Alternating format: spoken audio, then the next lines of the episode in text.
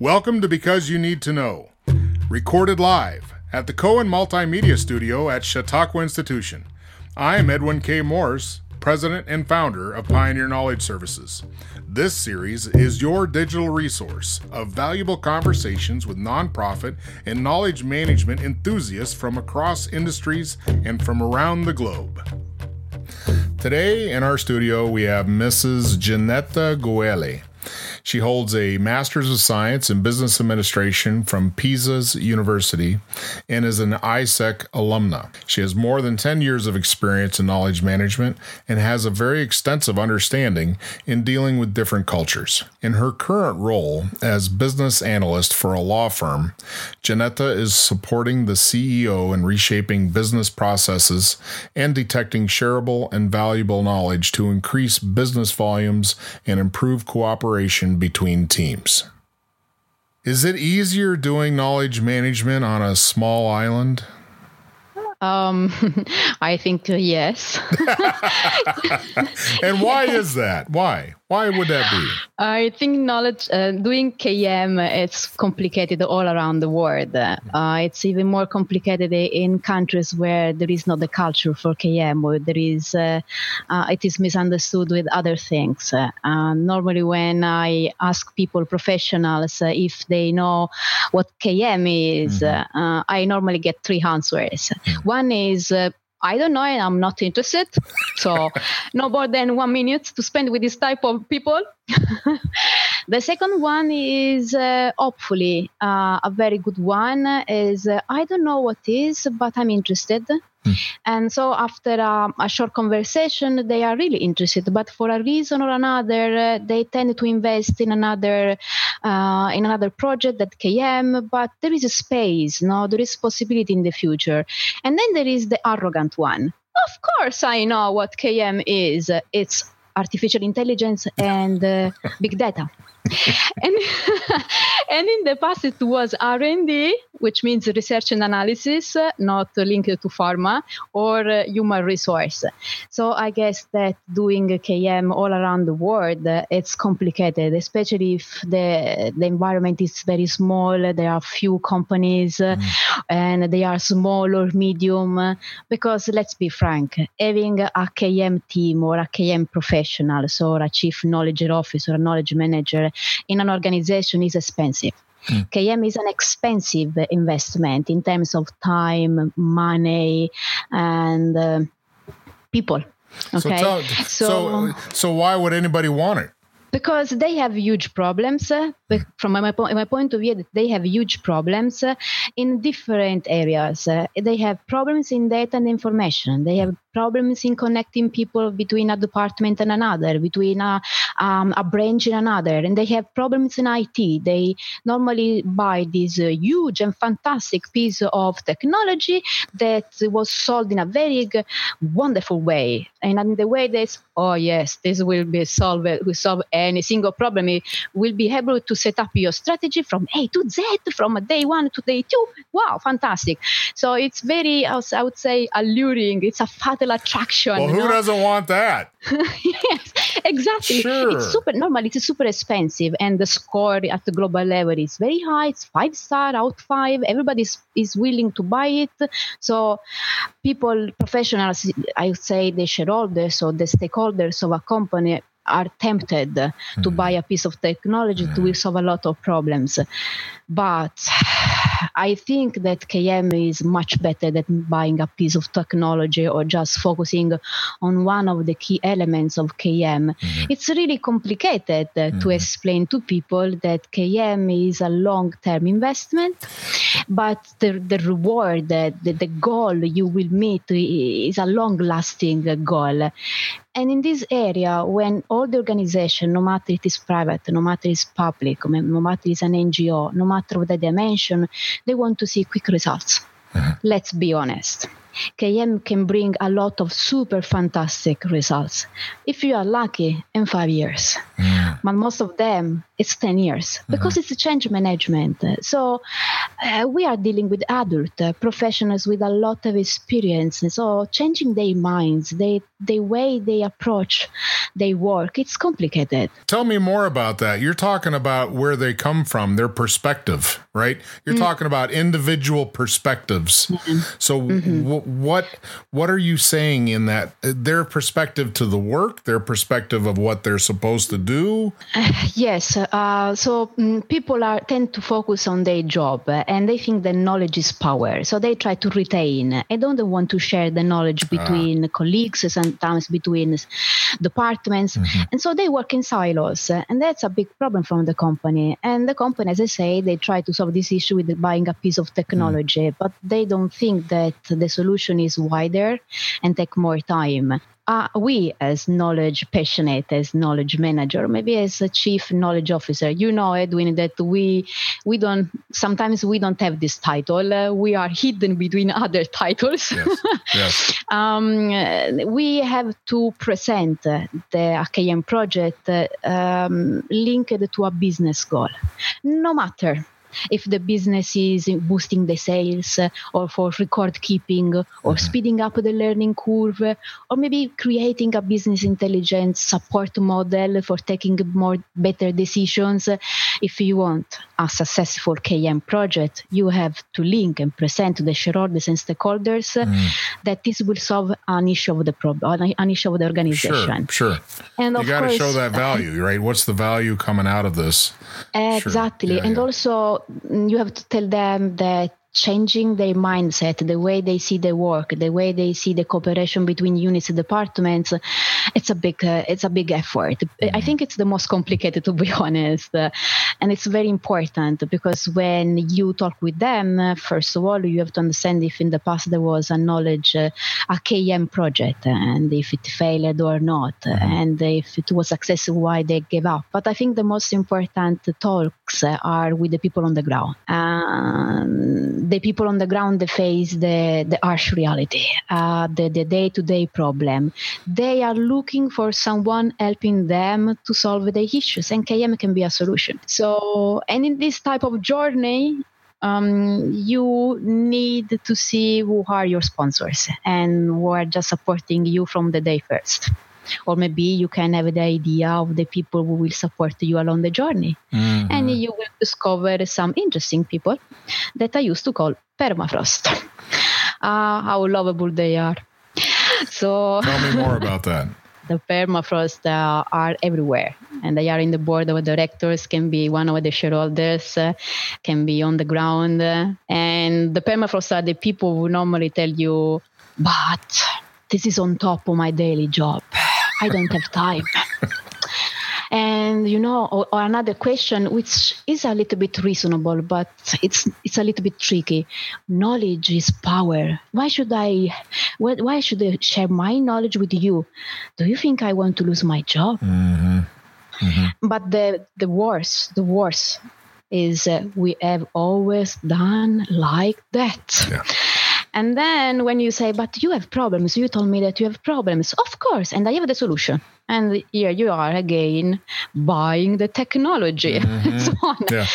KM is difficult. Implementing KM is very challenging. It's difficult, but I think it's the most interesting job experience, at least I've ever had. So, and, how, how does an organization face the permafrost? What what's I, I, I understand the issue. Believe me, uh, you always have those uh, outliers that just either won't play or won't play mm nice. How would you recommend to a chief operations officer or CEO or someone that's doing the HR for an organization of how do you either get those folks to join in the new conversation or give them the option to leave? Or more importantly how do you hire the onboarding process, how do you hire those skills that are that, that help the collaborative environment? Well, my my personal experience is that when you have these talks with people uh, across the company, you detect immediately who is uh, enthusiastic, who is just mm, let's see, and we are the permafrost. Okay, if the majority of them are permafrost, uh, like the eighty percent, uh, leave the project Yeah, will be unsuccessful. yeah. Don't spend time. Run away because this is a toxic environment. Run away. You know, run away, far away. Right. Uh, I think there was a song like "Run Away, Far Away," something like this. Right. it started to sort to sing. Uh, but um, joking aside, uh, you have to spend time with, with, this, with these people because you have to understand how dangerous they are, Yeah. and they might be.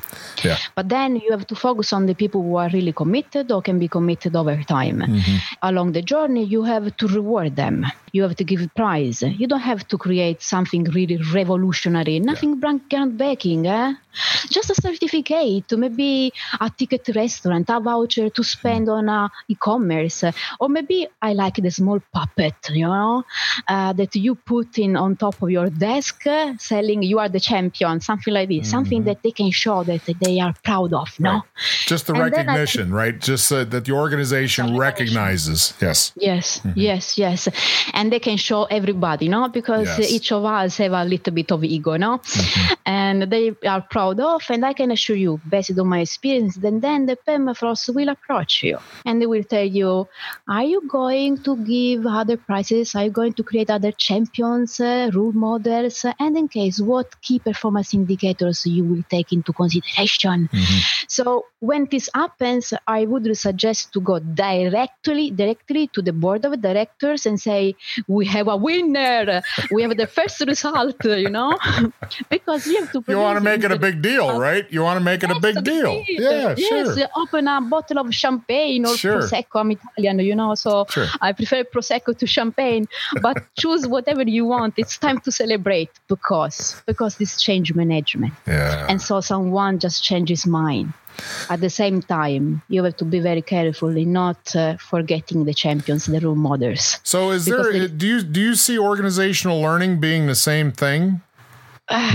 step by step slowly Yeah. but yes i would say yes Yeah. I, I mean, yeah. the end result is to have that pliable organization that is able to adapt and change and, and Correct. learn to innovate and to propagate whatever their mission is to keep moving forward. And Exactly. I, I love your idea of the permafrost because the permafrost is something that is immobile. It is not, Yeah. it is stuck. It is frozen, right? And down meters. And so it is, yeah, I, I just love It's that there. whole concept. and then maybe there is the glo- the inside global warming and then the permafrost will disappear uh, in, in this way it is positive in other ways it's very very negative Right. but uh, again also during, during the journey another way to change the mind of the people having uh, more support is doing uh, the babysitter what i call babysitting meetings uh, it's very funny because when you assign tasks to people to contribute to your KM initiatives, they have deadlines. Even the most committed, sometimes they face difficulties. They have to be 100% sure that if they pick up the phone and say, you know, Jeanette, I need some help from you because I didn't understand. I, I'm lost in the space. You have to be there. Of course, I'm here. Problem. Some in a while you have to sit in the same desk if the office is very big. Sometimes you have uh, to sit uh, in in the same area or just to show up a little bit, just asking, because. Uh, in our everyday life, sometimes you face, uh, you have in front of you like a wall.